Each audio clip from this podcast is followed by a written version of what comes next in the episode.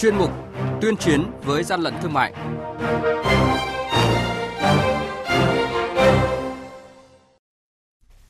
Thưa quý vị, thưa các bạn, Việt Nam được xếp vào top những nước có thị trường thương mại điện tử phát triển nhanh nhất khu vực Đông Nam Á.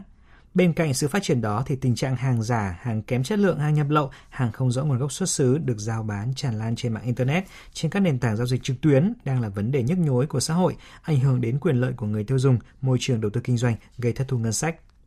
Nhằm nâng cao hiệu lực hiệu quả hoạt động kiểm tra xử lý các hành vi vi phạm về buôn lậu, gian lận thương mại và hàng giả trên môi trường thương mại điện tử, Tổng cục Quản lý thị trường cho biết sẽ thay đổi toàn diện phương thức hoạt động kiểm tra, kiểm soát, đưa các giải pháp công nghệ áp dụng vào quá trình giám sát phòng ngừa.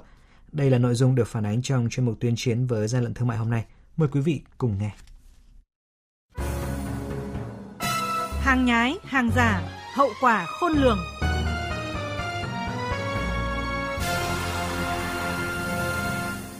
Trên địa bàn thành phố Hà Nội, chỉ tính trong 2 năm 2021 và 2022, các lực lượng chức năng đã phát hiện bắt giữ và xử lý 4.513 vụ vi phạm trong hoạt động thương mại điện tử, khởi tố hình sự 10 vụ đối với 20 đối tượng, phạt hành chính trên 530 tỷ đồng. Ông Trần Việt Hùng, Phó cục trưởng Cục Quản lý thị trường thành phố Hà Nội cho biết, thời gian qua, nhà nước đã ban hành nhiều chính sách nhằm kiểm soát tốt hoạt động thương mại điện tử. Trong đó đã có quy định thắt chặt hơn đối với việc quản lý các website thương mại điện tử bán hàng, các trang mạng xã hội có hình thức chào bán, giới thiệu hàng hóa, dịch vụ. Cục Quản lý thị trường thành phố Hà Nội, cơ quan thường trực của Ban chỉ đạo 389 thành phố đã chủ động kiểm tra và xử lý các cá nhân, các tổ chức lợi dụng một cái thương mại điện tử giới thiệu cung cấp thông tin sai lệch về sản phẩm, kinh doanh hàng nhập lậu, hàng giả, hàng xâm phạm sở hữu trí tuệ, hàng kém chất lượng và hàng hóa mà không rõ nguồn gốc xuất xứ. Các cái thủ đoạn thường thấy thì các đối tượng vi phạm là lập nhiều tài khoản ở trên trang mạng xã hội như là Facebook, Zalo, TikTok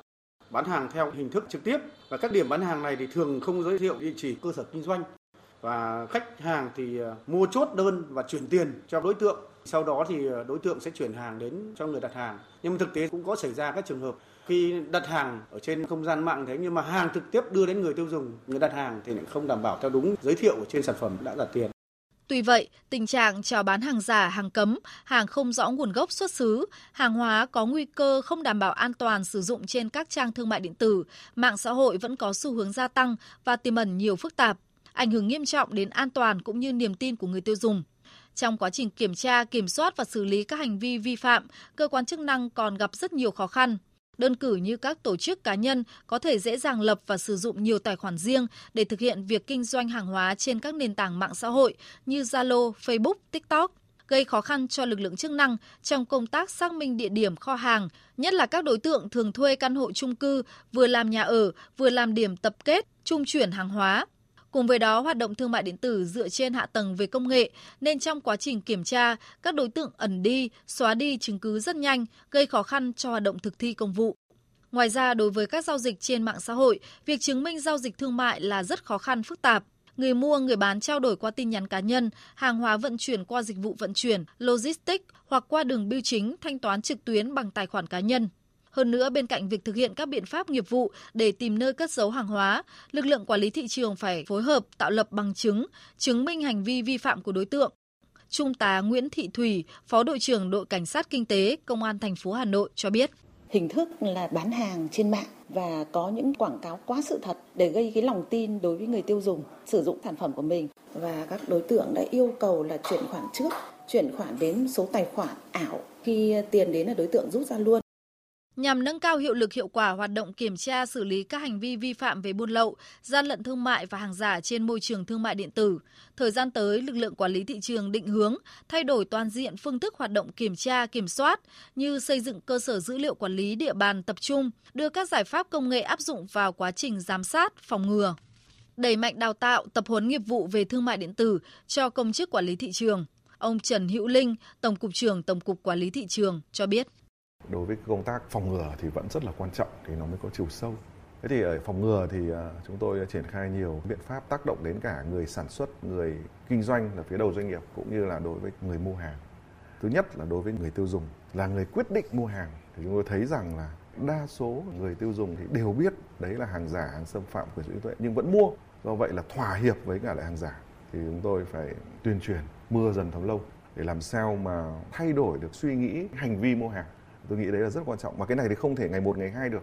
Còn đối với cả những mặt hàng khó mà người tiêu dùng bị lừa, mua phải hàng giả thì chúng tôi tăng cường cùng với doanh nghiệp tư vấn, hướng dẫn tiêu dùng cho người dân để biết là người tiêu dùng nên mua sản phẩm này ở đâu thì nó là hàng thật. Và đặc biệt là cung cấp cho người dân kịp thời những dấu hiệu để nhận biết hàng giả.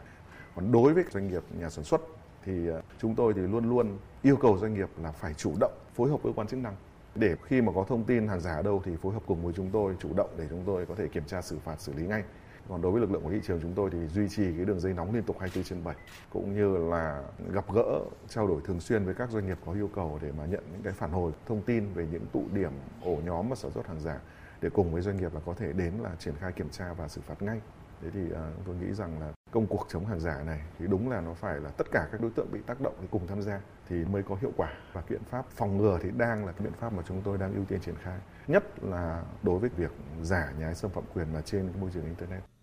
Ngoài việc tăng cường áp dụng công nghệ thông tin vào giám sát buôn lậu trên môi trường thương mại điện tử, hàng năm Tổng cục Quản lý thị trường đều xây dựng ban hành kế hoạch kiểm tra định kỳ, kế hoạch chuyên đề để tăng cường kiểm tra kiểm soát, xử lý vi phạm trong lĩnh vực thương mại điện tử đồng thời chỉ đạo các đội quản lý thị trường tích cực phối hợp với cơ quan quản lý nhà nước về thương mại điện tử để tuyên truyền phổ biến quy định pháp luật về thương mại điện tử. Qua đó vừa khuyến cáo, vừa xử lý nghiêm các doanh nghiệp cá nhân kinh doanh chào bán hàng giả, hàng cấm trên mạng.